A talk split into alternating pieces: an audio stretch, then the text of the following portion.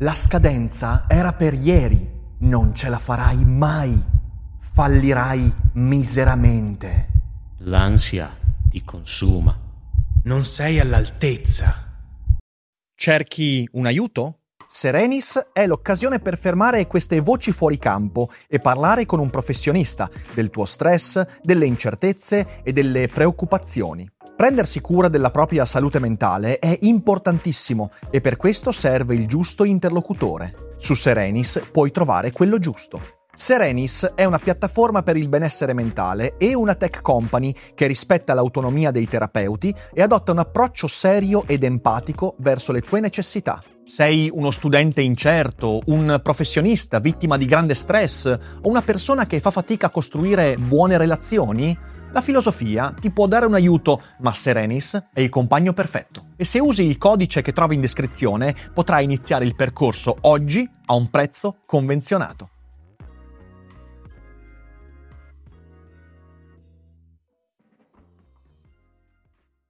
Negli ultimi giorni abbiamo assistito alla morte di due persone molto celebri, entrambe in qualche modo legate al sottoscritto. Sto ovviamente parlando del filosofo italiano Emanuele Severino e dell'ex cestista e giocatore NBA Kobe Bryant.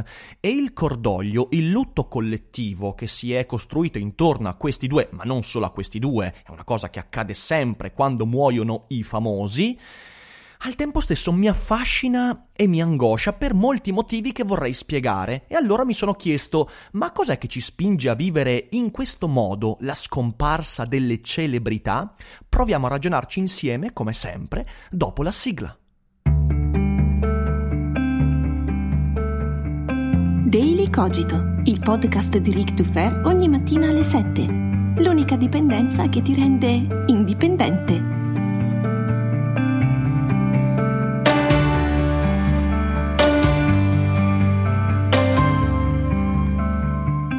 Buongiorno a tutti e bentornati anche quest'oggi qui su Daily Cogito. Io sono sempre Rick e concludiamo la settimana in allegria parlando di morte, ma non la morte qualsiasi, la morte degli idoli, la morte dei grandi personaggi, quella che ci colpisce collettivamente, in modo politico, sociale e anche economico. Qual è l'impatto? Perché reagiamo così? E qual è il significato di questo comportamento, di questo rito collettivo che ci porta a vivere un lutto, un funerale comunitario? È una cosa molto interessante, quindi seguitemi fino alla fine. Prima di tuffarci in questo argomento, però, vorrei togliere togliermi tre sassolini dalla scarpa. Il primo, a tutti coloro che mi hanno detto, che mi hanno ordinato, imposto in malo modo, maleducatamente, che dovevo parlare di Severino, perché mi occupo di filosofia, quindi ho il dovere di parlare di ogni cosa inerisca alla filosofia, anche se mi interessa poco, e non è il caso di Severino ovviamente, No, io non devo nulla a nessuno. L'unico dovere nei confronti del pubblico è quello di parlare nel modo migliore delle cose che mi interessano e muovono il mio interesse. Non è che la morte di Severino o l'opera di Severino non mi interessano, assolutamente mi interessa, solo che ho una caratteristica che andrò a discutere dopo. A me non piace parlare di chi muore ancora quando è caldo, è una caratteristica mia che evito di fare in qualunque caso ma soprattutto l'unico dovere che ho nei confronti del pubblico è quello di parlare di quello che amo, di quello che voglio discutere nel modo migliore possibile. Quindi datevi una calmata. Secondo Sassolino, a tutti quelli scandalizzati, perché ho dedicato una story, una story di Instagram a Kobe, semplicemente scrivendo ciao Kobe quando ho saputo che è morto, mentre non ho dedicato neanche mezza parola a Severino. Ma porca miseria, è evidente che Kobe Bryant ha colpito in modo diverso la mia vita rispetto a Severino, il che non significa che Severino sia peggiore di Bryant o che Bryant sia un filosofo e Severino no, ma porca miseria, ma eh, dove avete il cervello quando fate certi discorsi? Io ho dedicato quella unica storia Kobe perché lui ha rappresentato una parte fondamentale della mia maturazione adolescenziale come individuo, sotto molti punti di vista. Severino no, io Severino l'ho letto, per alcuni aspetti l'ho apprezzato e criticato sotto altri e ne parlerò sicuramente fra qualche mese, quando la moda di parlarne sarà passata, però però io ho dedicato quella storia perché Kobe, Kobe ha avuto un impatto diverso sulla mia vita rispetto a Severino, quindi mi perdonerete ma mi sono sentito di lanciare un saluto social come poi se fosse veramente importante. Ma insomma, uno dei motivi per cui ancora non ho parlato di Severino è perché i severiniani sono, sono veramente degli idolatri privi di ogni ragionevolezza molto spesso. Ho paura di parlare di Severino perché so che la gente si scatenerebbe. Ma vabbè, terzo sassolino, ultimo, a tutti quelli che hanno sciacallato la morte di Kobe e ne hanno parlato quando ancora il cadavere era caldo anche non sapendone nulla, non avendo letto nulla, non avendo non essendosi mai interessati, non sapendo nulla di basket, di sport. E però, il giorno dopo la sua morte, hanno fatto un video, un podcast, 10 post, eh, 4 stories e via dicendo. Vergognatevi. Io capisco chi appassionato eh, della sua vita, delle sue partite, delle sue gesta ha fatto un video, ben venga, se uno è rimasto colpito, era legato a Kobe, è bene che abbia fatto qualcosa. Io, ripeto, non lo faccio perché io, io amo parlarne a distanza di tempo di queste cose poi. Infatti oggi non parleremo di Kobe o di Severino, ma li usiamo eh, per fare un altro discorso. Capisco insomma chi sapeva chi era Kobe Bryant, però veramente io ho visto delle cose assurde, gente che non aveva idea di chi fosse Kobe Bryant, che ha fatto dei video e dei podcast proprio sciacalli, ok? Ma veramente, cioè, ma, ma, ma che piccolezza umana, che piccolezza umana.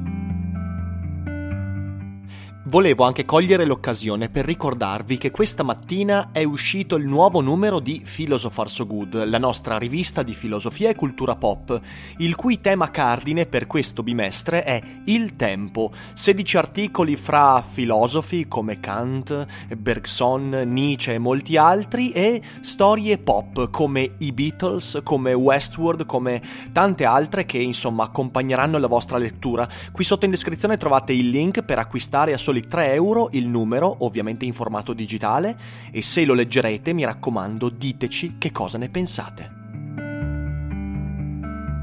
Vabbè, tolti questi tre sassolini, direi di iniziare. La morte è un limite ancora invalicabile. Dico ancora perché in realtà la scienza, per esempio ci sono degli scienziati, dei biologi, degli studiosi del metabolismo cellulare come Aubrey de Grey, convinti che la morte in realtà sia soltanto come un'altra malattia e possa essere sconfitta attraverso alcune, alcune pratiche medico-tecnologiche, eh, però diciamo la morte è ancora invalicabile. Ed è per questo che la morte ci scandalizza. Ed è giusto che ci scandalizzi, come dice nella stella della redenzione Rosenzweig. Eh, l'uomo di fronte alla morte deve sentirsi atterrito e non ci può fare nulla. Lo sarà perché? Perché la morte rappresenta l'immagine perfetta di tutto ciò che sta al di fuori del nostro sguardo. Non solo, quando pensiamo alla morte, sia la mia morte che l'altrui morte, la domanda che sovviene è ma dove finirà questo mio sguardo, questo mio io? Il nulla eterno di Foscolo non è una risposta adeguata perché io non riesco a immaginare il nulla. Ne parleremo in un prossimo podcast. Però per adesso teniamo questo. La morte è uno scandalo e ci scandalizza. E ci sono due cose diverse intorno alla riflessione sulla morte che vorrei toccare. C'è la propria morte e poi c'è la morte altrui. Ora, la morte, che è uno scandalo in entrambi i casi, si suddivide nella morte di sé, la morte di me stesso, dell'individuo, che è un evento sempre solitario. Donny d'Arco, il film, eh, dice chiaramente quando una creatura muore, ognuno di noi al mondo è solo, cioè quando moriamo siamo da soli, viviamo la morte in totale solitudine. E non possiamo farci nulla per questo, perché, perché quando io mi chiedo, come dicevo prima, che cos'è la mia morte, quando sono vivo sto immaginando cosa avverrà del mio sguardo, di questa mia sensazione di essere un individuo, un io, un ego. Dove finirà questa sensazione una volta che i miei occhi saranno chiusi per sempre? Dove ero prima di aprirli questi occhi? Sono domande che hanno a che fare con me, con la mia sensazione inarrivabile di essere un io e questo ci scandalizza e ci spaventa. Dall'altra parte però c'è anche la morte altrui. E la morte altrui è sempre un evento collettivo. E questo ci viene ricordato eh, da, da, dal Socrate del Fedone, dell'Apologia e del Critone, i dialoghi che raccontano la morte di Socrate, ma la morte di Socrate per Socrate è chiaramente un viaggio ignorante, cioè Socrate ammette di non sapere dove avverrà, ammette di sapere che solo gli dei conoscono la sua destinazione, quindi lui non è preoccupato, è preoccupato di chiedersi se la sua vita sia stata adeguata, quello che lui può analizzare e effettivamente dice sì, non ho nulla da rimproverarmi, quindi sono sereno di fronte alla morte. Chi è che è scandalizzato dalla morte di Socrate? I suoi amici, i suoi seguaci, i suoi adepti, i quali, proprio mentre si svolge la bevuta, il brindisi alla cicuta di Socrate, sono affranti, sperduti, disperati e Socrate consola loro dicendo loro ma perché? Perché piangi? Piangi perché perché tu sai che sarai abbandonato da Socrate. La morte individuale, la morte di sé, è qualcosa su cui siamo massimamente ignoranti, la morte altrui invece la conosciamo bene, sappiamo cosa vuol dire perdere qualcuno. Ed è per questa conoscenza che noi diamo il via ai riti della consolazione. E in effetti durante la morte di Socrate tutti cercano consolazione chiedendola a Socrate, che è una cosa veramente, veramente interessante e significativa. Ora, il baccano mediatico, linguistico, sportivo, filosofico, culturale intorno alla morte di Kobe e di Severino, beh, molto più nei confronti di Kobe che non rispetto a Severino, perché la fama era decisamente diversa, è un tentativo non solo di consolarci della loro morte, che sarebbe un'idea abbastanza, voglio dire, sì, ci uniamo, ci stringiamo, ci abbracciamo e ci consoliamo del fatto che quella persona non c'è più. Certo, questo è abbastanza banale, ma in realtà è soprattutto un tentativo di appropriarci della loro morte, proprio perché ci scandalizza l'idea della scomparsa di me stesso. Mi scandalizza e quindi la morte altrui diventa una serie di riti per appropriarci della morte altrui, come se questo poi ci consolasse del fatto che quando moriremo noi quella morte sarà comunque degli altri. È una sorta di paradosso che però funziona da sempre è al tempo stesso un atto di appartenenza, appropriarsi della morte altrui è un atto di appartenenza, lui è un mio simile. Io prima cosa che ho detto togliendomi i sassolini dalla scarpa? È scandaloso, è vergognoso che delle persone che non hanno mai saputo nulla di Kobe si siano lanciate nella produzione di contenuti, discorsi, peraltro estremamente superficiali e stupidi, quando lui è morto. Perché dico questo? Beh, perché la morte di Kobe mi appartiene, cioè quel personaggio definisce in parte la mia esistenza, la mia adolescenza, ma non solo. Ho letto tutti i suoi libri, ho seguito tutta la sua carriera, quindi mi sento vicino a lui, è un mio simile, ha formato il mio modo di vedere il mondo. Quindi è un atto di appartenenza, e l'appartenenza è consolatoria. Ed è al tempo stesso un atto di esorcismo, come dicevo, mi ricorda che la mia morte non sarà del tutto solitaria, Peraltro sarebbe interessante dire che la ricerca della fama è proprio la ricerca di non morire poi da soli. Ma vabbè, questo è un discorso forse che magari affronteremo più in là in un'altra puntata, sarebbe molto interessante. Eh, c'è ovviamente un lato di marketing anche, cioè non c'è soltanto l'appartenenza all'esorcismo, c'è un lato di marketing che però ha a che fare con eh, quell'esorcismo. Lo sciacallaggio, infatti, gioca sullo scandalo che suscita la morte di un personaggio significativo, cioè lo sciacallo sa che parlando di quella morte lì, in quel momento, avrà un grande riscontro ed è così, ed è così perché i video, i podcast di cui ho discusso che hanno sciacallato la morte di Bryant hanno fatto montagne di visualizzazioni, di commenti, funziona. Questo, per esempio, mi ricorda in realtà la triste condizione della celebrità, la cui vita è inevitabilmente materia di discussione comune ed è un bene, è quello che vuole che accada. Bryant voleva che in vita le persone lo discutessero perché la sua fama era fondata su quello. Ma al tempo stesso la sua morte diventa ancora di più materia di discussione comune e questo è tragico. È tragico ovviamente per chi è coinvolto, cioè per la celebrità in sé, perché io desidero in parte che la mia morte sia, diciamo così, riconosciuta solo da chi mi somiglia e non che venga, che sia, eh, che sia abbrancata, che se ne approprino gli sconosciuti. Ed è tragico anche per chi sta intorno, in questo caso a Kobe Bryant o ad Emanuele Severino, perché la famiglia è proprio, è proprio il fulcro che vuole vivere la morte eh, come un momento di, di, cordoglio intimo che invece viene, viene aperto al mondo. Quindi c'è, c'è, questa condizione triste della celebrità che mi ha sempre fatto riflettere, però chiusa questa parentesi del marketing, vorrei arrivare al fulcro della discussione. La morte di un idolo è materia da sacrificio. Cos'è che voglio dire?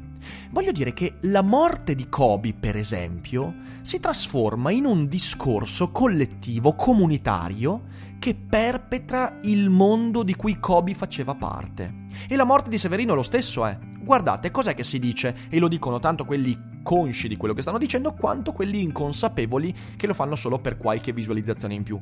E il fatto che Kobe sia morto è materiale utile per sostenere il mondo di cui Kobe faceva parte. In effetti in questi giorni il mio feed di YouTube è riempito di interviste a giocatori NBA che parlano di Kobe Bryant. Ovviamente qui si va in un grado di, di comprensibilità diverso perché quando intervistano Shaquille O'Neal, eh, che voglio dire è stato il compagno di squadra di Kobe per otto anni, eh, le sue lacrime, il suo cordoglio è anche molto spontaneo, ma c'è l'intervista pubblica, non c'è un cordoglio vissuto individualmente, c'è la messa in scena di questo discorso.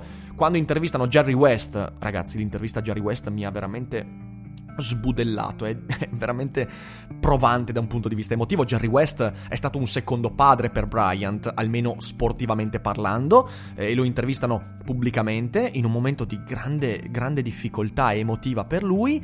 E poi si va anche ai giocatori tipo, non so, hanno intervistato Zion Williamson che eh, non ha mai giocato contro Kobe, magari l'ha conosciuto di persona e cosa può dire Zion se non eh, Kobe è stato una grande guida eh, per la mia carriera e via dicendo, carriera peraltro appena iniziata. Quindi eh, però Kobe diventa, la sua morte diventa un discorso che sostiene quel tipo di comunità. Allo stesso modo la filosofia gli articoli di giornale che sono usciti in questi giorni ho letto delle aberrazioni, giornalisti che scrivono roba totalmente contraddittoria rispetto al pensiero severiniano, peraltro ho letto dei titoli in cui si fa confusione fra i concetti di Severino, fantastici, vabbè, poi un giorno parlerò di Severino in modo adeguato. Ehm, anche quello cerca di sostenere la solidità del mondo della filosofia, della cultura italiana, quindi la morte delle celebrità è di fatto un sacrificio ha lo stesso ruolo che gli antichi attribuivano ai sacrifici volti a chiedere agli dei di mantenere intatto l'ordine del mondo. Che cos'è l'NBA se non uno degli ordini con cui strutturiamo il mondo? Che cos'è la cultura filosofica italiana se non uno dei modi con cui diamo ordine al caos che ci circonda? Cosa sono queste strutture umane se non il tentativo di, di, eh, di, di stare in una comunità di cui conosciamo e riconosciamo i profili, le fattezze, i funzionamenti, sapendo di stare invece in un mondo totalmente caotico, un universo disperso, eh, dominato dall'entropia, quel sacrificio gli antichi lo facevano pregando gli dei di proteggere le loro strutture politiche, sociali, economiche e via dicendo. Oggigiorno la morte di Kobe, la morte di Emanuele Severino diventa materiale per proprio chiedere agli dei, ai numi, di mantenere intatti, in questo caso l'NBA e la filosofia italiana.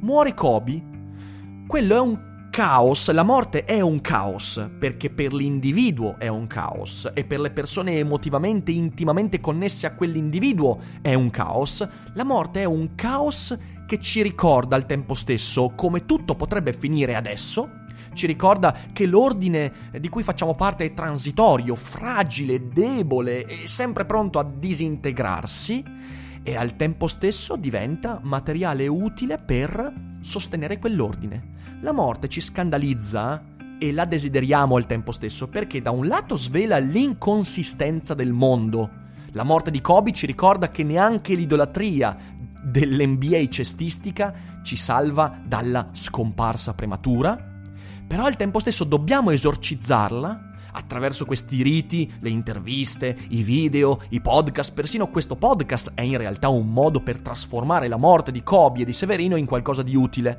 La esorcizziamo attraverso questi comportamenti, trasformandola da motore del caos, da manifestazione del disordine, dell'ignoranza, della sperdutezza, del nulla eterno che ci aspetta, in carburante dell'ordine eh, che, a cui sentiamo di appartenere. Kobe muore, questo ci getta nel caos, nello sconforto, dobbiamo esorcizzare quella morte trasformandola in carburante per sostenere la nostra appartenenza al mondo, in questo caso dello sport, dell'NBA o semplicemente a noi stessi dicendo Kobe è stato importante per me. La stessa cosa vale per Severino. E quindi c'è un unico modo per trasformare questo caos in ordine, questa morte incarburante per la vita. Urlare al cielo che la morte di Kobe non è la sua morte, ma la nostra. Che la morte di Emanuele Severino non è la sua morte, ma la nostra. E in questo modo trasformare quel disordine in cui veniamo gettati, a causa della morte, trasformare il suo scandalo nel materiale utile per procedere ancora un passo avanti. Ora, la domanda che tutti voi avete sentito probabilmente mentre parlavo è: ma questo meccanismo è giusto? Non so se categorie come giusto o sbagliato siano adatte a questo discorso, credo che sia in buona misura inevitabile, semplicemente perché c'è da sempre, c'è da sempre la storia dei riti collettivi intorno alla morte delle celebrità e delle divinità, ci racconta che questo è un meccanismo che c'è da sempre. Io personalmente cerco di sottrarmene. Il motivo per cui non ho fatto uscire un video, un podcast su Kobe, su Severino, è proprio il fatto che è un meccanismo che un po' mi sta antipatico, per quanto mi sia inevitabile sentirlo mio, forse biologicamente inevitabile, io cerco di sottrarmene perché quando morirò vorrei che la mia morte rimanesse mia e di chi mi stava accanto quando ero vivo.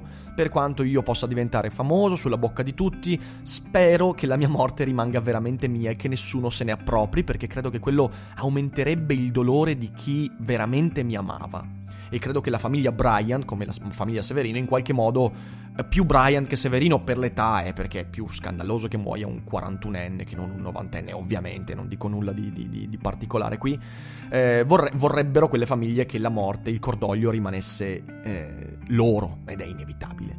Però sono convinto di una cosa, che il cordoglio qualifica la nostra persona. Il modo in cui viviamo la morte altrui deve essere oggetto di autocritica e se non posso cambiare il modo con cui la, eh, la, collettività vive il cordoglio degli altri, almeno devo mettere sotto autocritica il modo con cui io lo vivo. Quell'autocritica nei confronti di come vivo il lutto, che sia il mio immaginario lutto futuro, il lutto per chi mi sta intorno o il lutto per un mio idolo giovanile, quell'autocritica è sempre e solo mia e a differenza della morte nessuno me la può sottrarre ed è per questo che è preziosa. Spero di aver fatto un discorso interessante, ditemi con un commento cosa ne pensate e ovviamente diffondete il podcast e fatelo arrivare a quante più persone possibile, in modo che al prossimo cordoglio collettivo ci sia, magari, un po' di maggiore consapevolezza. Spero di avervi interessati e catturati anche se l'argomento non vi interessava, aspetto i vostri commenti e noi ovviamente ci risentiamo domani con il Dufere Boldrin e poi domenica con il podcast e la settimana prossima con, con la Philip K. Week, un altro modo per esorcizzare la morte. Eh, vi abbraccio, buona giornata e non dimenticate che non è tutto noia ciò che pensa.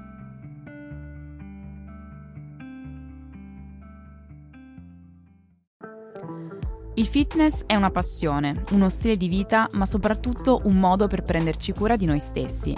Io sono Virginia Gambardella, divulgatrice in ambito benessere Virgin Active Talks è il primo podcast di allenamento che non parla di allenamento, ma di tutti quei fattori che lo possono influenzare. Segui il podcast per scoprire come vivere al meglio il tuo benessere.